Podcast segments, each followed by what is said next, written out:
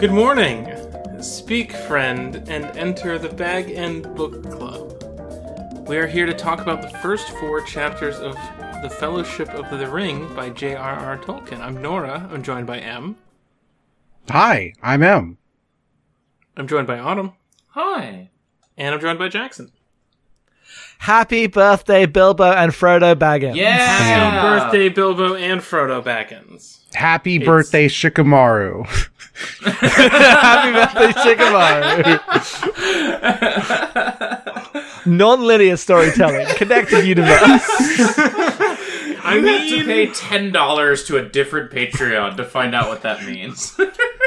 there's nothing stopping. In two weeks. There's nothing, In two weeks. nothing Like, stopping like- The Lord of the Rings and Naruto from being in the same universe, just centuries apart. I guess. That's true. sure, there is. What? Everything about the Lord of the Rings. I mean, Lord of the Rings is meant to be our universe. Yes, exactly. yeah, I mean, y- yes, I know that. The whole So, point is it's history. Are you are you are you like positing that ninja and chakra stuff is magical and thus like, It, it, has, No, it I'm is in fact positing that it textually had an magical in explanation. the in the world of Naruto. Yes, Yes, like I know you've not read Naruto, but this has a clear explanation, and it is not Middle Earth. could be Middle Earth? Could not. Be It might be better if it was Middle Earth. Can you imagine if you tried to attack an orc and it disappeared and there was a log? I mean that is canonically what Frodo and Bilbo do when they are attacked. They disappear, and then there's probably a log because they are standing by a tree. I think that's a little bit of a stretch. I think Gosh, he's putting on the ring. I could make the argument that most of the Lord of the Rings takes place away from trees, except for that one part. I really, that's really just not true. Actually, we'll find out in this There- in this podcast. so many trees Most of this Lord of the tree Rings is about trees. How many trees are there in Mordor, really? None, but that's why it's Mordor. Also, Mordor is like three uh, chapters of the book. You know, that's that's we were like months away from Mordor. The two bad places are defined by their lack of trees, perhaps more than anything. Wait, is Moria a bad place? yes. Inherently? I was talking about No, not Uh, inherently, but also Isengard. they do describe the columns underground as tree-like, and there's also a big tree on the door. There's a lot of tree iconography happening. We should talk about the chapters ahead of us and not get too far ahead of ourselves in the future. it, we would really want to try hard to not just like talk about future stuff because we were having a conversation about how to do podcasts earlier, just with this philosophically and saying that I think that that's that's not the best thing. Like we we have to try to limit. I mean, not hundred percent. We can't be perfect, but I can't always say, "Oh yeah," and in the movie they do this, and then later in the book, blah blah blah blah. blah. Uh, There's also just know. a hard limit on how much I can be in that conversation as the person who has Exactly. not read or seen. You, you're gonna be like, oh, this is the scene where you get the arrow cam, and then that'll be it for like the next twelve chapters. I will guarantee you, I will not recognize that arrow cam. Okay. We Anyway. read the first four chapters of Fellowship of the Ring. Who wants to talk about a long expected party? I actually want to talk about on the the prologue stuff. Did you get a chance to Oh, get a oh, hold of the prologue stuff? I did, yes. Yeah, it's, Okay. in, it's in my book. So the thing I- I, like about this prologue is it introduces way more like directly than The Hobbit, the part where this is a constructed text made up by the characters in the book long after their adventure's over. You know that Merry is like a mayor or whatever and like, uh, you know, Frodo helped construct this book or whatever. We, we know what's happened. And 300 years later, their descendants wrote the Lord of the Rings for, uh, a king who we don't know who the king is, but, uh, I, I know who this king is. That king's Aragorn's son, whatever. Um, and like just establishing a history right off the jump. And I love it. You, Uh, the looked detach- like you were going to say something. Sorry. I don't know. the uh the j- just the general detached tone that this takes like right from the get-go i think is like a, like an interesting and dramatic departure. It also in here has the textual reason why there's two versions of the hobbit even though we read like the uh, the corrected one that's more in line. It's like bilbo just told everyone that gollum gave him the ring. I think i read that chapter a long time ago. It, it's it's like I guess it's like The Hobbit, but since I read Lord of the Rings first, it feels weird to have that exist. I am also like Gandalf, where I'm like, that sounds fake. Sounds like you're lying to me, Bilbo Baggins.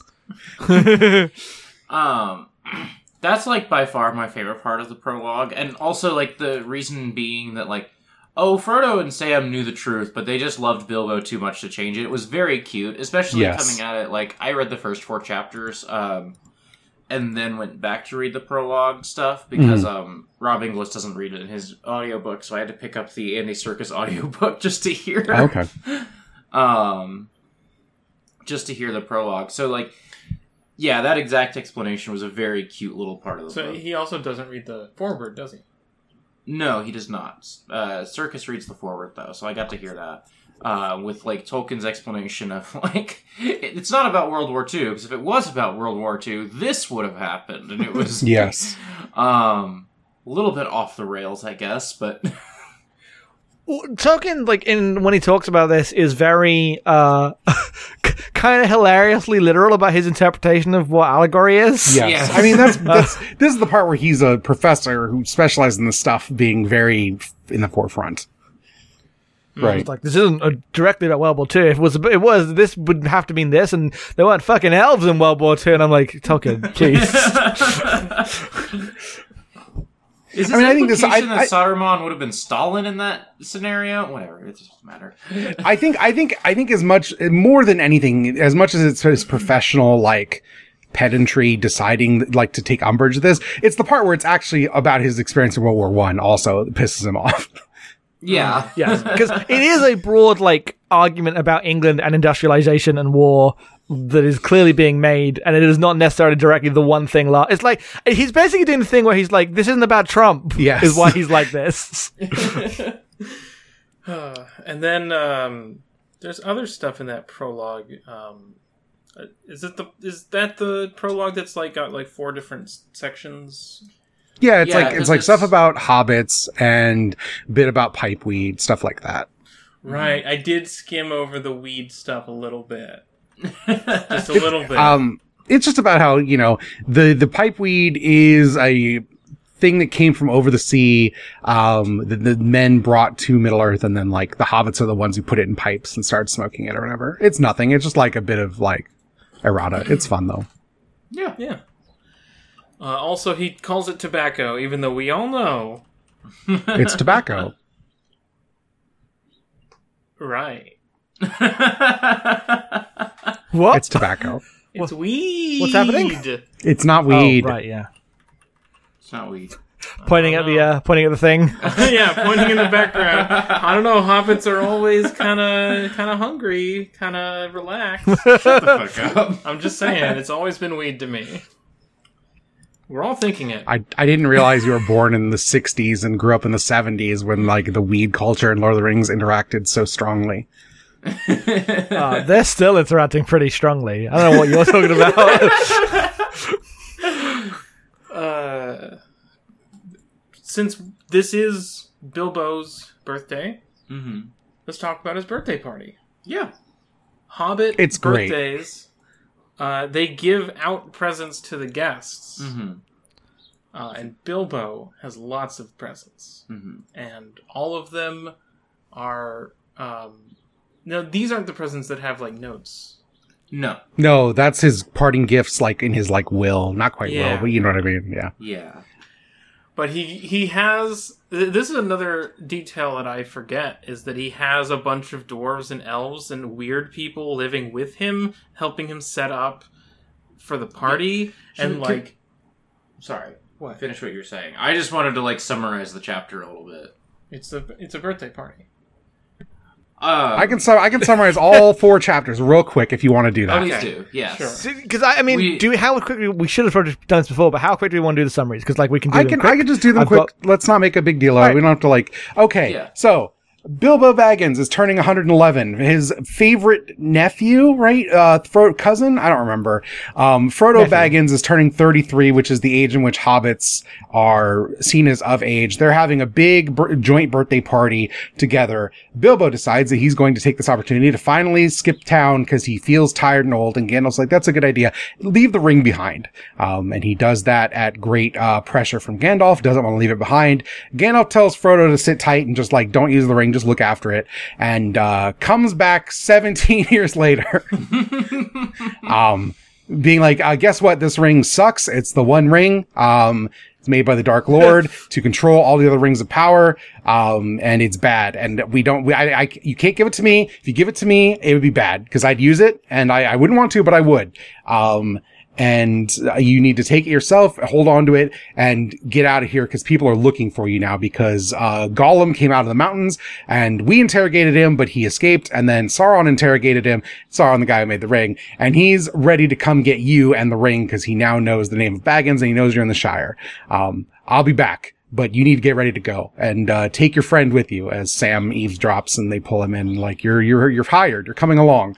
Um, they they leave just in time like as people start sniffing around uh, hooded f- figures on horses um, and escape. Gandalf does not show up uh, as they get out of the sh- they start leaving the shire and they're joined by merry and pippin uh, two of frodo's uh, other cousins that he happens to like and they make their way through the wilderness being pursued by masked riders as various parts of the shire help him help frodo out. That's it. Those are the four chapters. Yeah.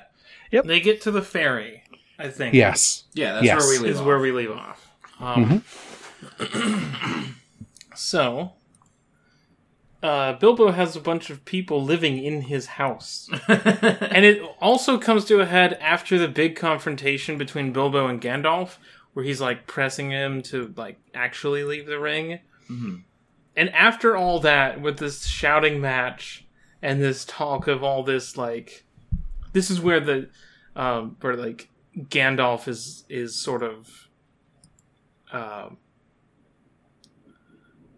speaking with a lot more gravity. Yeah. like, becoming spooky. yeah. Uh, he's and uh, then the next paragraph is that uh, Bilbo went to the other dwarves who were in his house at the time, and they helped him get ready to go. It's like, what are these other like four dwarves that were just hanging out listening to Gandalf yell? I mean, they weren't Yeah. in the like. The thing is, Bag End is like because they talk about they talk in this. Uh, I think it might be in the prologue, but they talk about how only the wealthy and the poor live in hobbit holes at this point. Like everyone else Yeah. has built houses and lives like normal, like small houses, obviously because they're hobbits, but they live the way we would think of like a like a village. And Bag End is like a, a mansion. It's like a huge hill that's hollowed out and it's got like a bunch of different wings and it's an enormous space.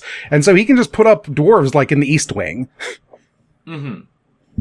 Because I think the idea is meant, They're packing his stuff. They're you know. yeah, and for a normal hobbit, these would be like communal family homes, right? You'd have like 20 people living in a hobbit hole.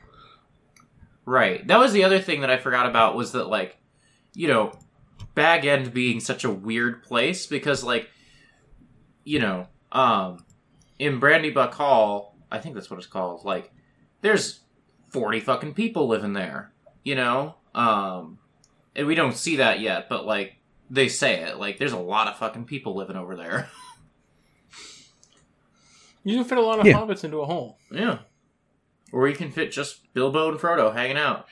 There's also a bit like before, like during the party, as like you know, it seems like this party takes like three months to get going, right? Like people show up and Right. all dwarves come from the Lonely Mountain with fireworks and toys and stuff. But like, there's a there's a bit I really like where it's like right when everyone start meet, might start grumbling about not shopping local, all the orders come in for like all the food and drink like pr- provided locally and all the entertainment stuff. It's just good. Like it's like a it's like a it's like an attention to detail that makes this stuff work. Cause like, you know, this is just like getting Bilbo out the door, basically, uh, out of this book, moving all the focus onto Frodo. But this stuff is like, good. Like, I just am interested in these two bachelors living together, planning this ridiculous party. There's a bit like right when Bilbo disappears, where Frodo, like they say, Frodo laughed and smiled along with everyone, but then kind of looked sad because he'd been in on the idea, but didn't actually think it was that funny. Didn't think it was great Yeah. for Bilbo to just disappear and w- run off.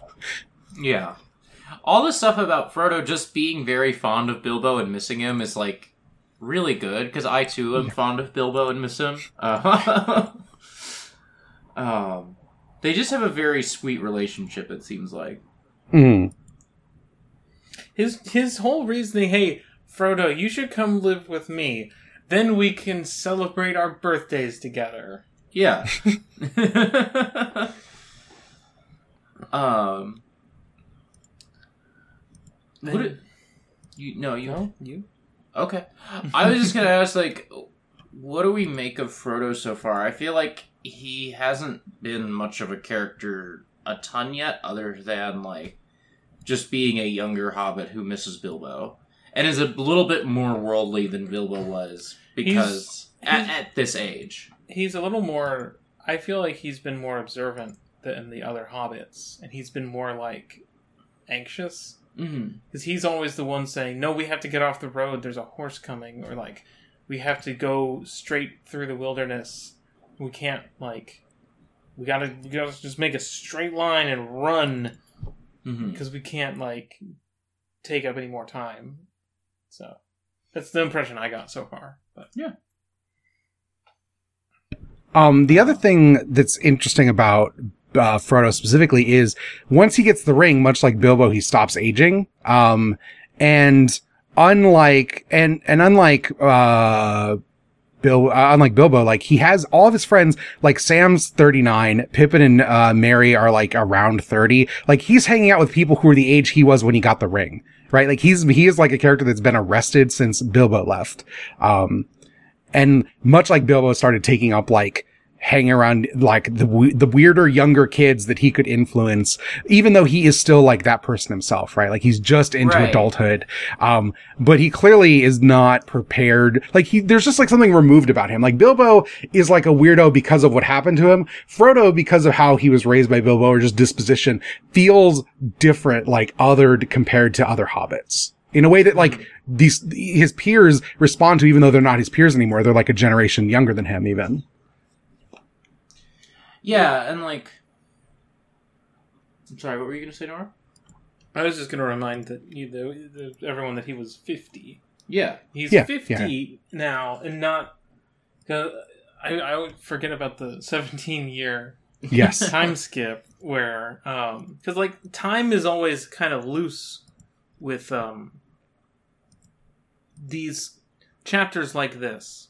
Um, when Tolkien is, like, montaging, basically, and, like, very smoothly, like, progressing time by several weeks or several I mean, years. and it's just- I think this is I think this is also a problem that the movies introduce where this is where Gandalf rides off and talks to Saruman and uh, goes and checks all the documents at Minas Tirith or whatever that we see in a in a montage. Um Minas Tirith's a long ways away, and Gandalf's a busy guy. Like, he got a lot of irons in the fire. Like, there, there's the part where he like, you know, sends Aragorn after Gollum, and like, a lot's happening that is off screen, but presented in the movies as like a montage that dramatically compresses the space and time involved in all Right. this. And the things that he says about what happens are uh, really interesting. Like Sauron, right, is like all powerful. He's the Dark Lord. He's terrifying. Uh, he had to fucking interrogate Gollum, Yes. Um, and it sets up a lot um, about like this is what I think so much of this, is, especially in the early parts of Lord of the Rings, are about to me is the idea of who knows things. What does it mean to like have information? Information is itself power. Knowing history is power. Gandalf constantly says like these things are known among the wise, which Frodo is not. He's just a guy. Um, he doesn't know the history, and even and like they see like even the hobbits start to notice the elves disappearing and going past the thing. They've heard rumors of uh, you know they go in these boats and they never come back, and um, the history like seeps down to the low levels, but it like they don't have the context for it, and eh, you know there's no internet, there's no way to just get these answers, uh, and this is a book at least at this part in which like knowing about history is not only power, but like a unique power. Like that makes you a special person to know how things happened and who is the what and what is going on. Yeah, there's there's a bit later on I was thinking about like what we've lost in modern fiction because like Sauron's powerful. He's got a, he's got a huge tower and an army and a, like scary like ring wraiths. We know the ring wraiths because everyone knows about Lord of the Rings now. They're running around looking for Frodo. Um, but they're they're just asking around. They're like, "We've got gold if you tell us where Baggins is." Like that's there's no way. Like in a modern story, this stuff is done away with because people who are scary have access to technology and can just find you. Um, the part where they're literally missing, like Frodo by inches, uh, riding around asking everyone, have you, have you seen Baggins? And everyone's like, you're not from here. We're not telling you shit. Um, is, is really interesting to me. It's like so much of this is about, and this like is brought up multiple times in this chapter. Like, what is circumstance and what is coincidence and what do those things mean? And then when they operate in people's lives, like, is there such a thing as things that are fated? And if so, can we discern who's doing the fading and to what purpose? And, uh, how do you react to a world where like things just seem to happen to you for a reason and you can't really tell why or if it's bad or good until it all shakes out? Another difference between this and some more um, a more modern story is the way that the ring wraiths are just guys in this Yeah. one. They're just guys. They walk around and they talk to people directly, and they sound a little weird. They're like definitely like foreigners or from very far away, farther Mm-hmm. even than the humans that the, the big folk that the Yeah. hobbits occasionally Yes. come in contact with, and the and they're kind of uh, they're kind of weird, but they're not like Monsters.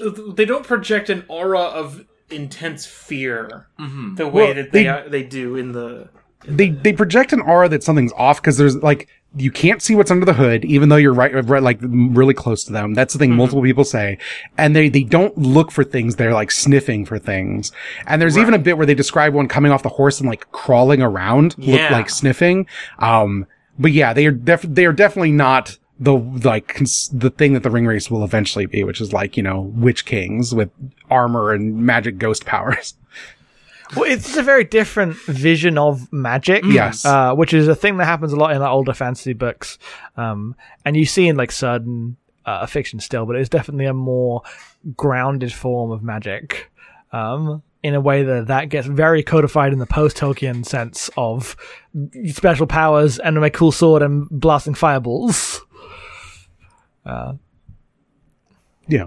They're just we- they they they come across as like weird creatures. They are guys, I guess, because we you know that's what they look like and they seem to be, but they're also off, and it it's it's just weird. They're just weird things from this enemy that Frodo doesn't really know about, and is mostly annoyed that he now has to know about it. Yeah, I mean, like, I don't. Do we want to talk about what the ring wraiths are a bit? I guess because it, it's like talked about here, kind of. They just don't draw the connections, all the materials here.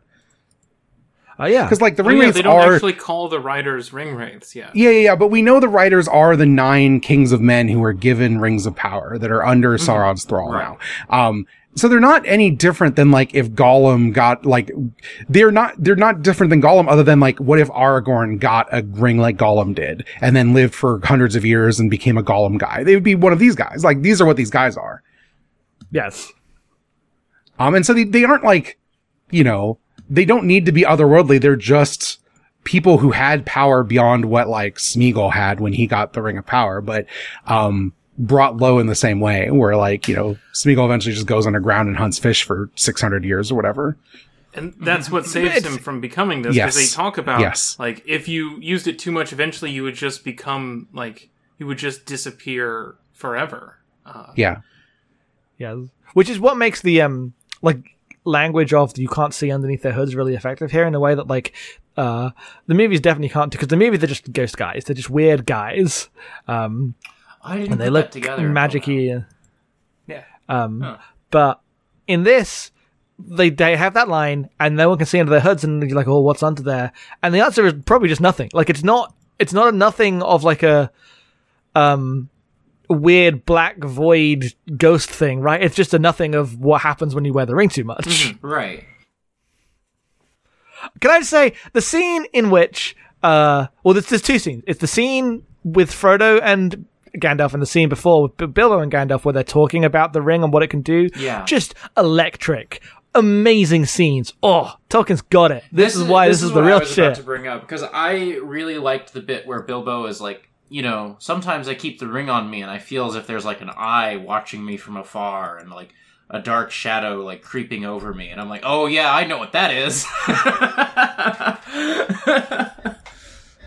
the ways in which the dynamic between Bilbo and Gandalf like plays in these really just like beautiful subtle back and forth of like Bilbo is um really happy that Gandalf's like had him the, the, going on the Hobbit adventure changed his life and it's im- im- immeasurably for the better. He is like a better person for having done this, uh, and that is like the point of the Hobbit.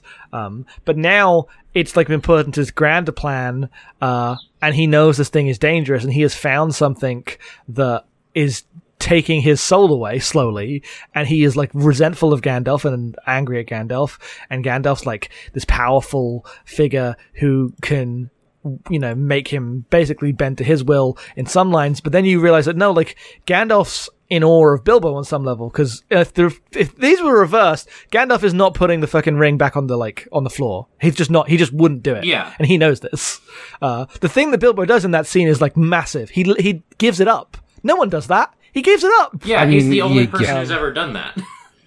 Yes. Yes. And I think the book even stops and breaks to mention that that's true. And I think that remains, that remains true, uh, in Lord of the Rings. like it's uh it well, you don't when you read it understand quite like the book goes out of its way to let you know but because it's so early you don't understand just how big a thing bilbo does in this like very quiet lonely scene and the way they talk about just their old adventures and just the sense of getting old uh is like lovely i i love all that stuff i think it's like really good and wistful Yeah. Um. But also, like, whenever they have, uh, the thing I like about this is like all the description of like what Sauron is and the enemy and all that stuff happens like in a kind of way, like, we were talking all night, Gandalf, but you wouldn't tell me about uh, the ring. Now it's morning. Let's talk about the ring. Very good. Just like the way in which that stuff Yes. is pitched and framed is, uh, great.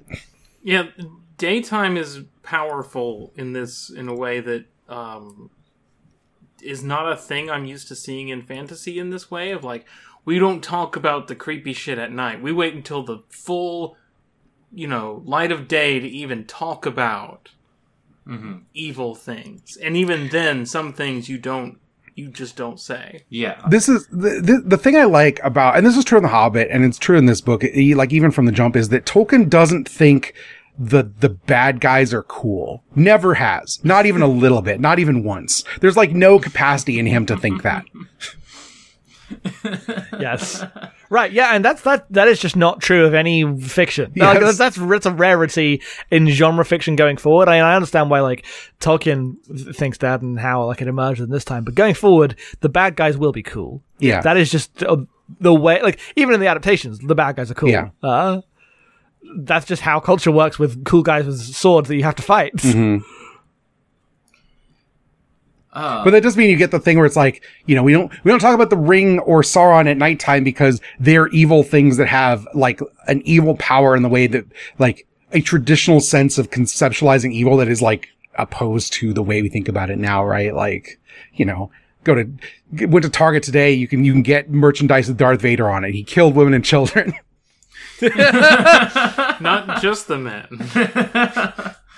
Um, the the other thing that I really enjoy about that is like the way that like Gandalf just will not um will not use the language of Mordor, just will No. not, you know. Um, and it's not corny. It's not like over the top. It's just words have power, and he will not use, speak that language. You know. hmm There's a great bit um later on when Frodo meets the elves and he knows like three lines of Elvish and they're so delighted that he would like bother to learn their language. Um, it's very good. And they're like, they're like amused in the way that like, he's probably not doing it well, but they're still like delighted and impressed that a hobbit that is like beneath their notice tried. Um, and it's good. I think that stuff's super charming. But yeah, words, words have power. Knowing the, knowing the names of things and being able to speak about stuff is its own power. Like there's a bit where Frodo's trying to nail down, uh, that elf. He's like, just give me a straight answer. What do you think I should do? And he's like, I don't want to. And it, uh, it's not on me if you take my advice and it blows up, but here's what I think you should do. Because he's like, has Gandalf told you? And then the guy's like, well, he no, he, he hasn't seen me yet. I need, he, I'm a bit lost. Can you tell me? He's like, nah, I'm not Gandalf. I'm not taking Gandalf responsibility. you kidding me? uh, he's the guy that tells people things and tells them to do weird things. I'm just riding here.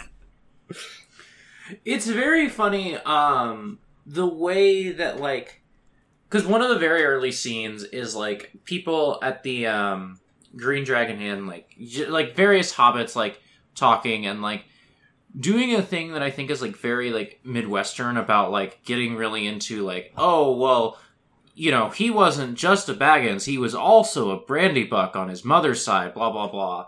Um, and the ways that it like shows hobbits as kind of like very petty people in this early Hmm. part and then two chapters later, we meet elves, and they're also like kind of petty people in just a very different way. And like you have Sam, who's like, "Oh, I'm so excited to meet elves. I want to meet elves so bad." And the the elves are also just kind of people. And you know, we know from The Hobbit that dwarves are also pretty petty people.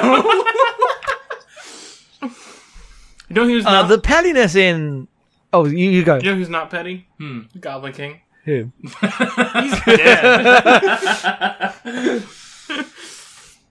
The pettiness in this uh, opening chapter, especially, is beautiful. The like contempt with which Tolkien writes the like Hobbit in drama now is amazing. Uh, like it was there in the Hobbit, but played up for more of a broad comedy. This, all the stuff with the like Sackville Baggins is so mean. It's so like fuck these people.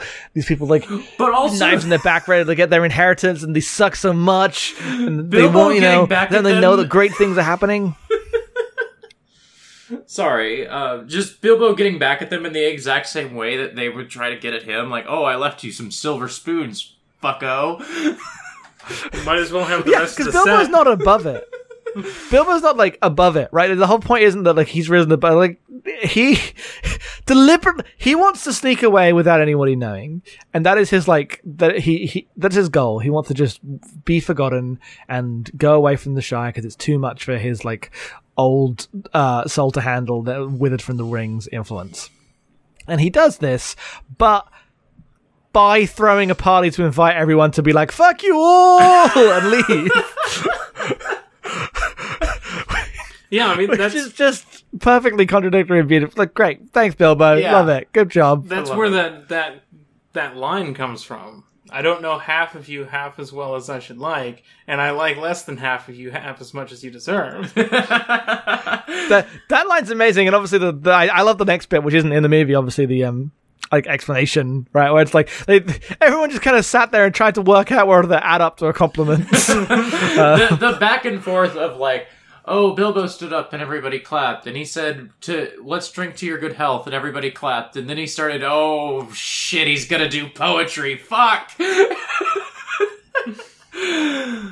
Uh, the one bit where he's like, and all the Sackvilles, and the Bagginses, and all the Tooks, and all the Brandybucks, and all the Proud Feet, and all the one guy lies, yeah, Proud Feet! Like, oh yeah, of course. Mwah, perfect. I've been down to the pub too.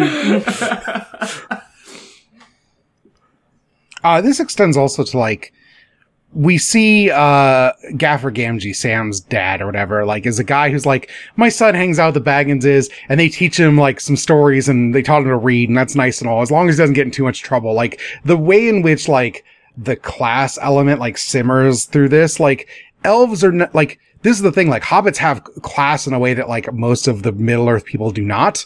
It, like, elves are just elves. They're, like, there's no, like, people respect Elrond because he's, like, a great guy or whatever. And we, like, we've met Elrond, but, like, everyone else is just an elf. Uh, and, and that's not true of Hobbit society. Or like, you know, Gaffer Gamgee and Sa- Sam, if he'd not, if he was not friends with Frodo and Bilbo, would never learn how to read. He's just a gardener. Like, he just does handy stuff, right?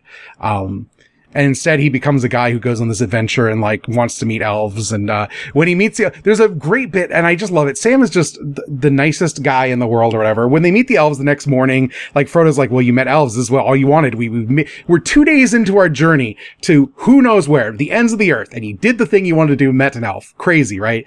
And he's like, well, what do you think? And he's like, uh, they seem a bit above my likes and dislikes, so to speak. I don't seem to matter what I think about them. They're quite different than what I expected. Uh, so old and young, so gay and sad as it were. And like him being like, touching on the magic and like reacting with like a very humble, like, you know, I have like, I might have opinions, but like, it doesn't really matter. They're, pe- they're people and they're like different people than me. So it, who cares what like a, a hobbit like me thinks? It's just good. He's just a humble, Yeah. nice guy. I love him. I love him. Um. What else? I, and then there's the wilderness half of these chapters. I really like the wilderness half of these chapters. They're- They're just fine. Um, there's the part where Merry leaves and they only have Pippin, Mhm. and Merry's like off ahead, and they just have to like go through these. Oh God, I'm getting it mixed up with the other fantasy book that I just finished reading that also has a big travel thing. uh, but they just like have to get through this wilderness that and when they go off, especially when they go off the trail, and they're just like, "Ah, just out here, just sleeping under trees. We're just like, there's a creek.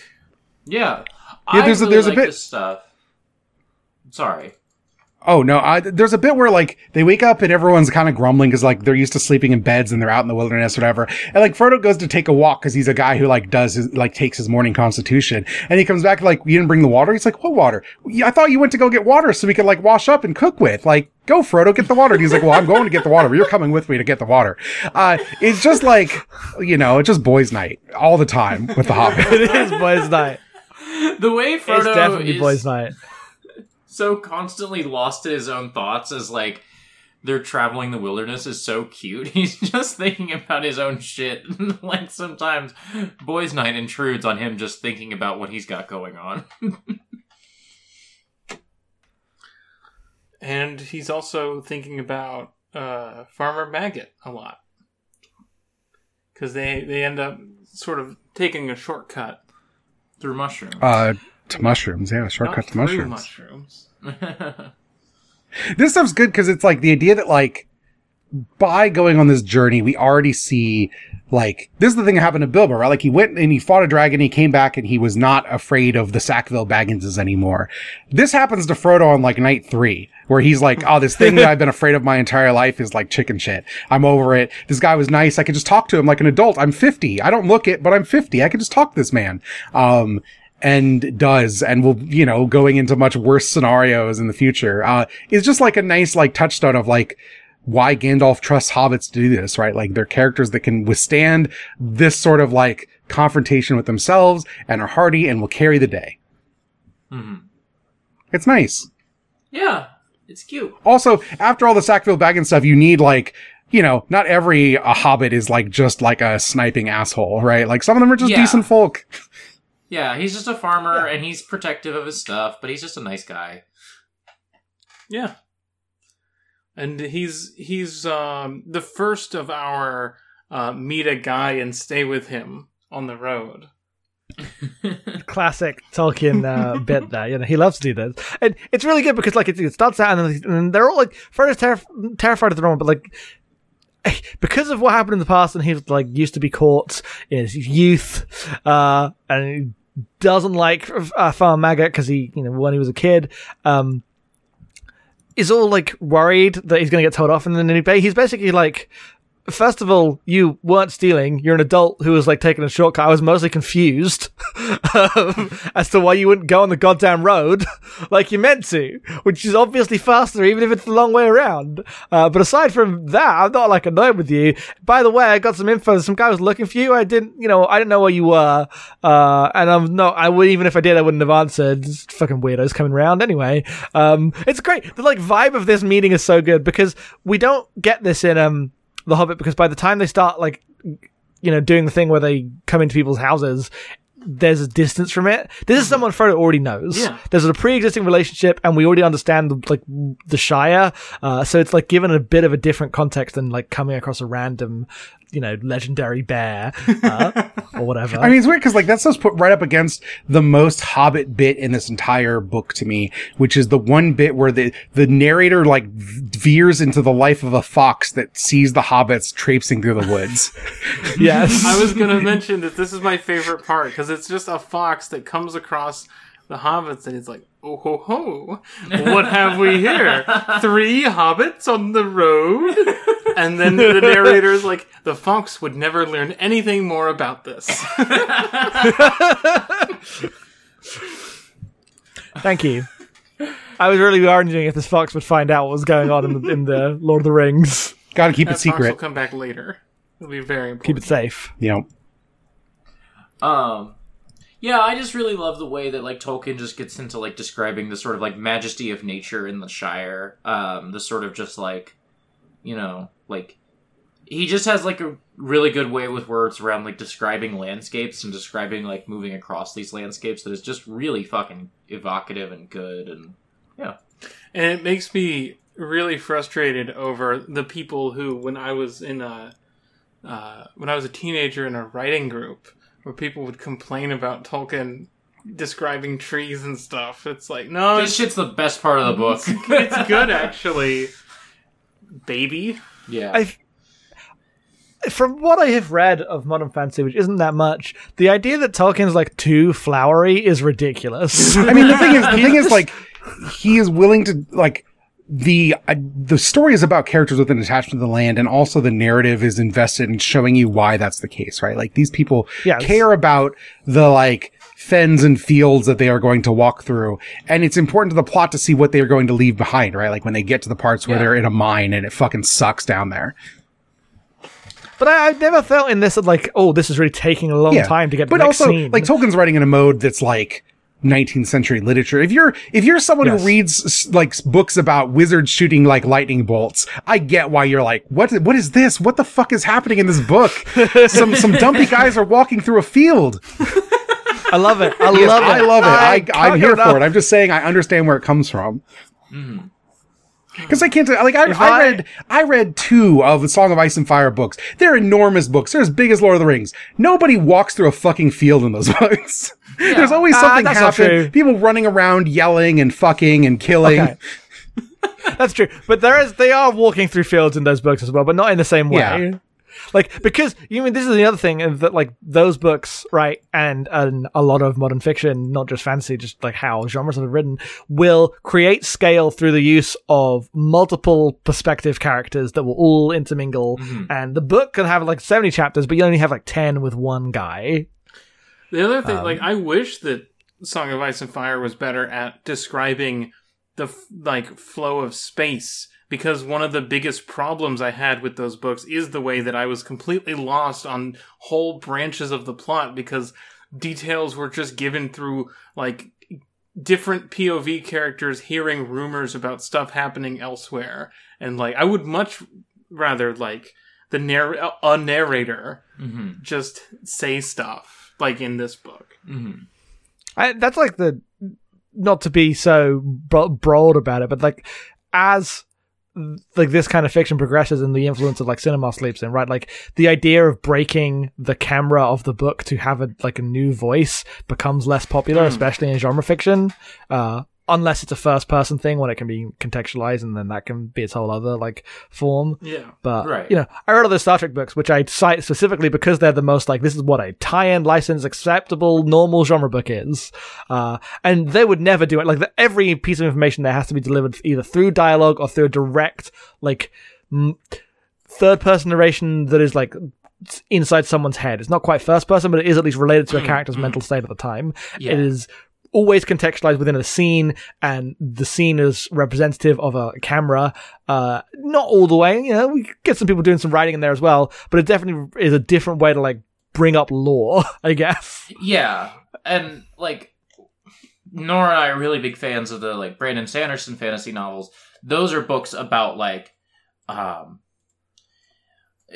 sort of similar to Game of Thrones, I think like sort of pulling as much from like television, I think, as from um like fantasy novels because it's about like ah, we're to have this like huge cast of characters and for this like part 1 of the novel like Kaladin is the A plot and um you know uh, Shallan is the B plot. Um and we're to switch back and forth from these POVs and oh we're to switch back to Shallan's POV but we're to or Shallan's story but we're going to do a different POV character to give you like a slightly different view on that. And it's it feels very like it it feels very television. It feels very like dialogue is the main driving force of those books in a way that like people don't talk like that much in these first four chapters of Lord of the Rings. There's a lot of uh, sort of off-screen conversations, or not off-screen, but like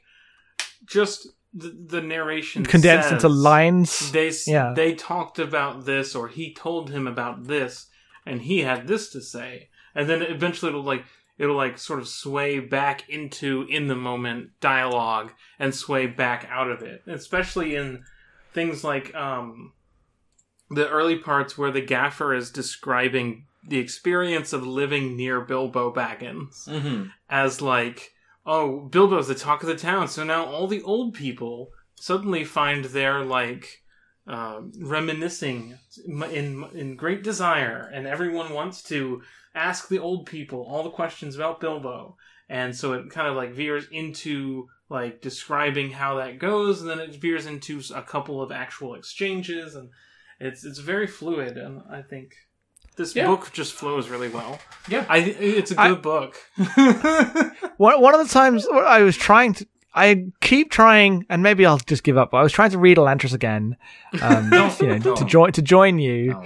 and I maybe I should just listen to the podcast and give up. Um, but there's one scene in that, and I only got a little bit in. But do you remember the scene uh, where Sarene goes to whatever his name is house for the first time, and they have dinner with his kids? Mhm.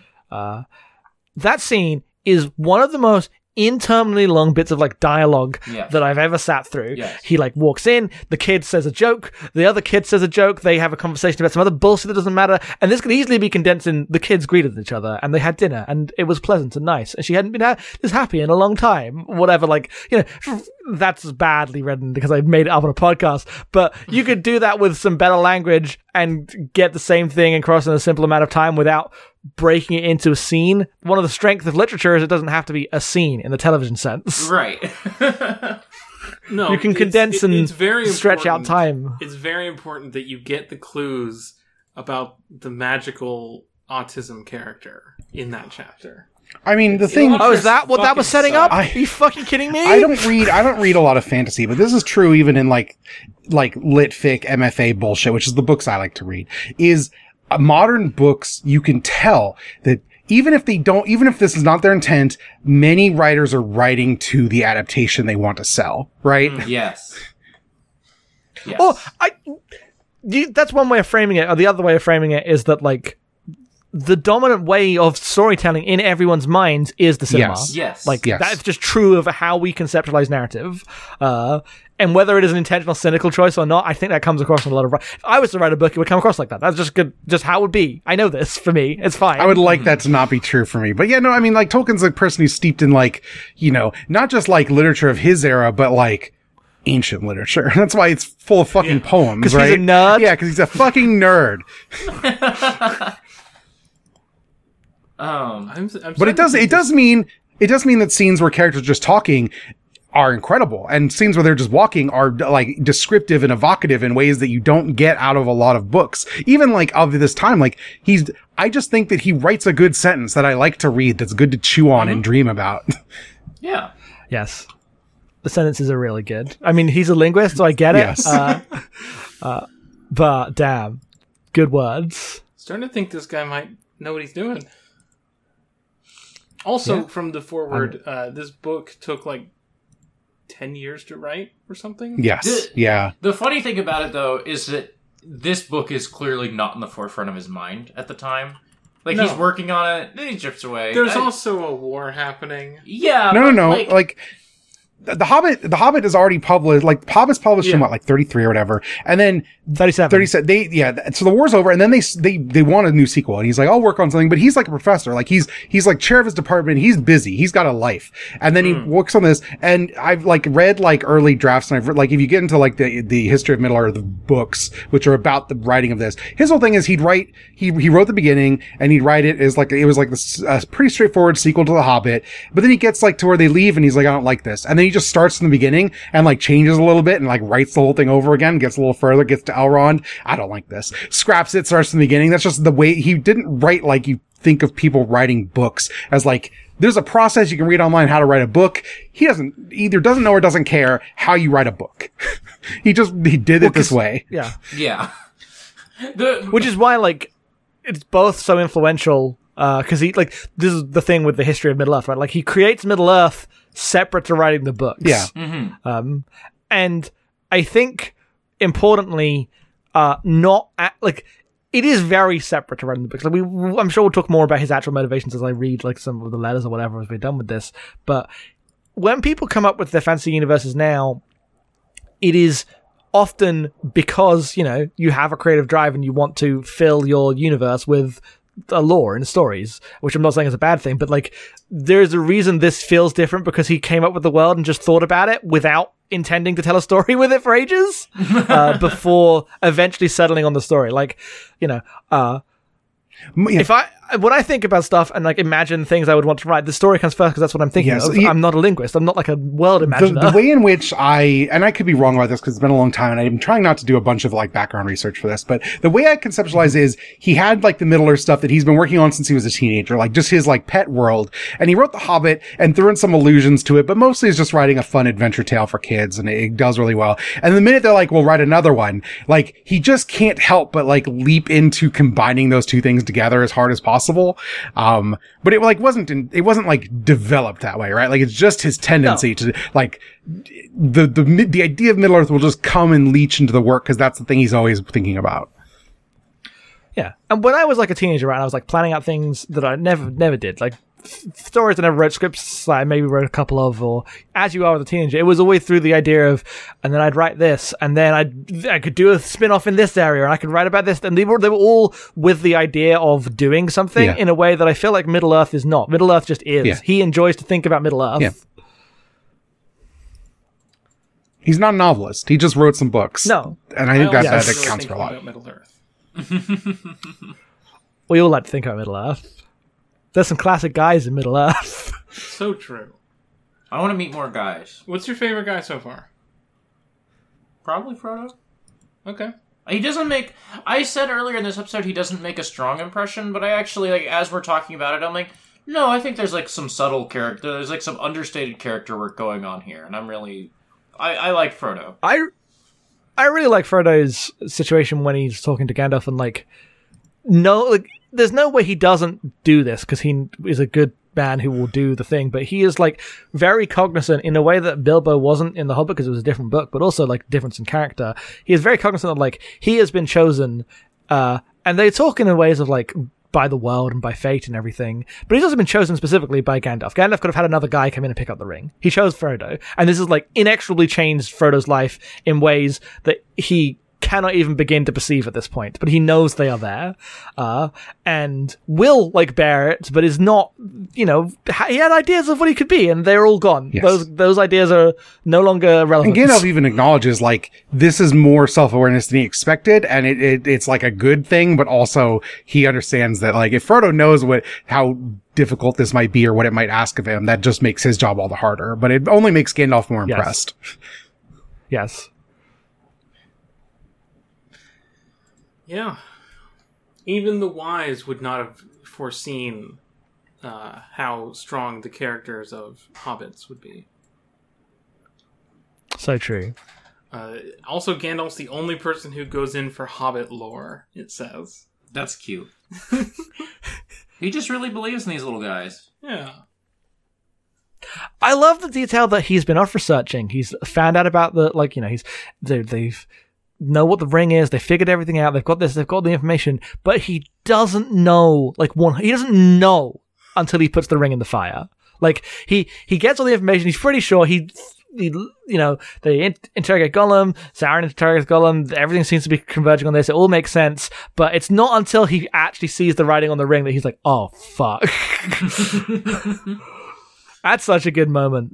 I mean, Um, yeah, but like you, you could look at scrolls all day. And you can go read tomes, Right. but like, uh, that could all just be wrong. You could just be wrong. You could be jumping at shadows, but Also, the way that like um, Frodo has not put on the ring.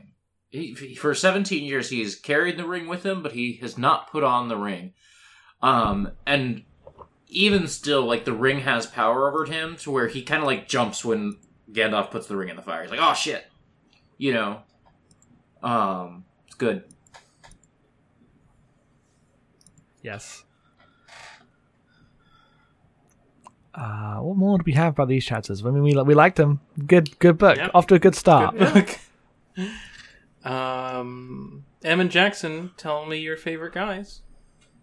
Oh, um, I mean, it's weird because like my favorite guy will, I, I just know who I like because I know the story back to front. But like in these chapters, I think, uh, I, th- I just think Frodo comes across really well, um, in a way that's interesting. I, I love Sam. Sam's probably my favorite, char- my favorite character that is like a main character in this, in this book period, but he hasn't done a ton yet. So I guess I'd say Frodo.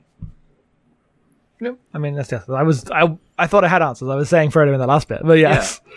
Uh, but I, I like Bilbo as well in this in this stuff. I like old Bilbo. Uh, I love when a story has someone get old and be sad about it. That's just always works. Easy, easy get, easy get for that one.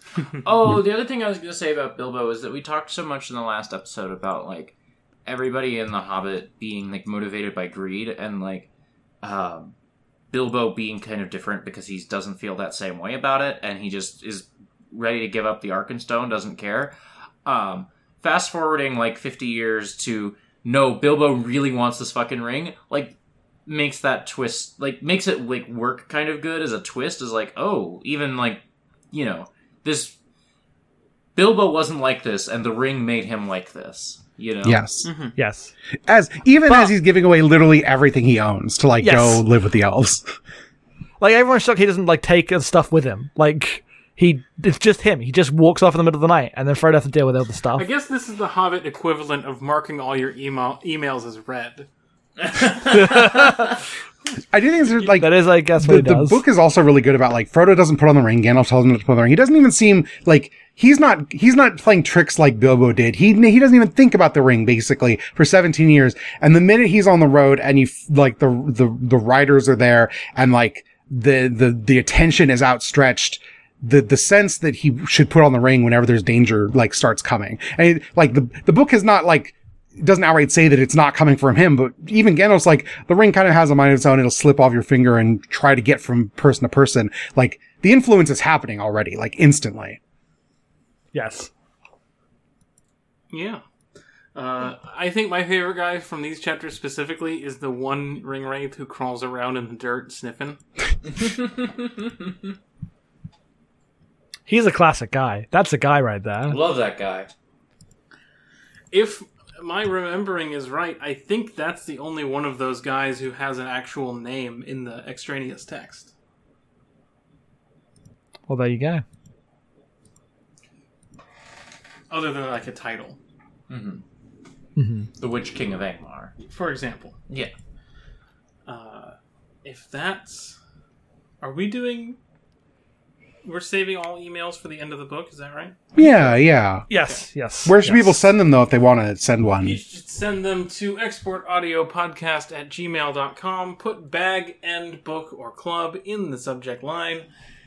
Uh, and send us your emails. See, you can send us Hobbit emails too, and I'll I'm willing to to entertain general fantasy questions. If I will. I will just mute my mic for those. It's fine.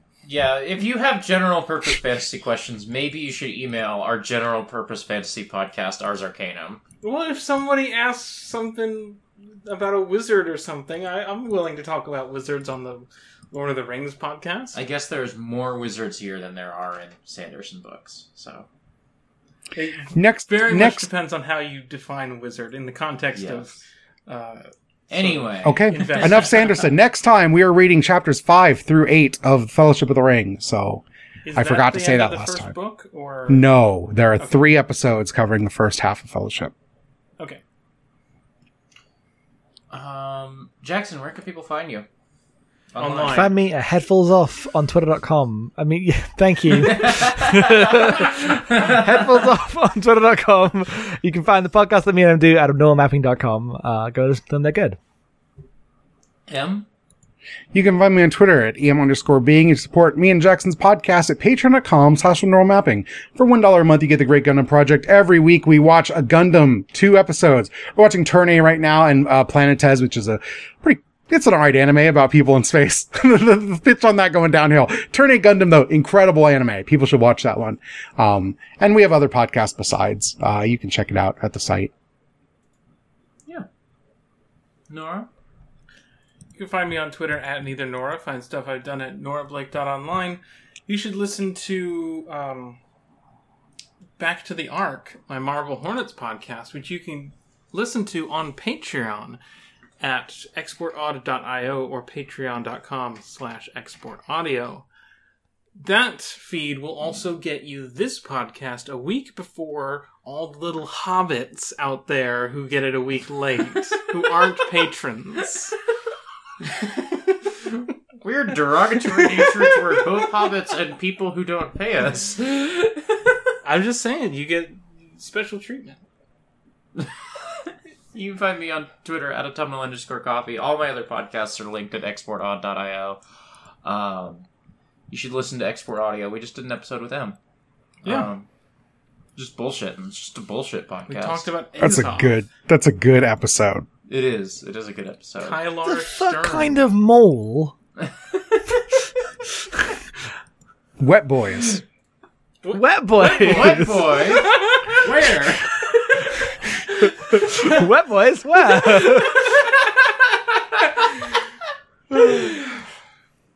Um, thank you all for listening to Bag End Book Club. Until next time, read for Ruin and the Red Dawn.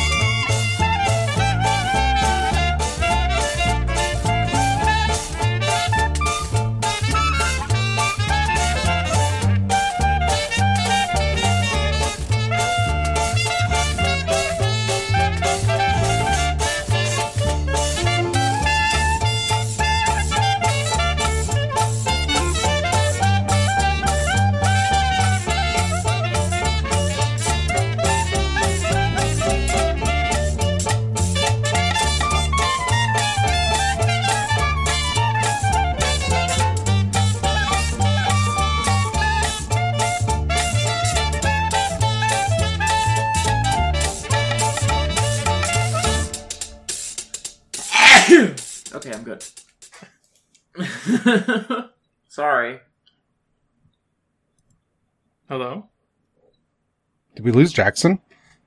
Did we lose Jackson?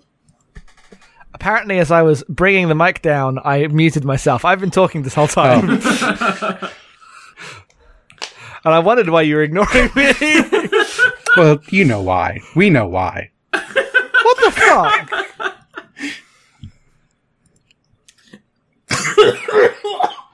Are you good? what is going on? I breathed spit. Okay. Ugh, gross. All right, uh, can we go? No. Oh my god. We were Oh, I'm sorry. Is my physical distress putting you in an uncomfortable situation? no. yes. Yes!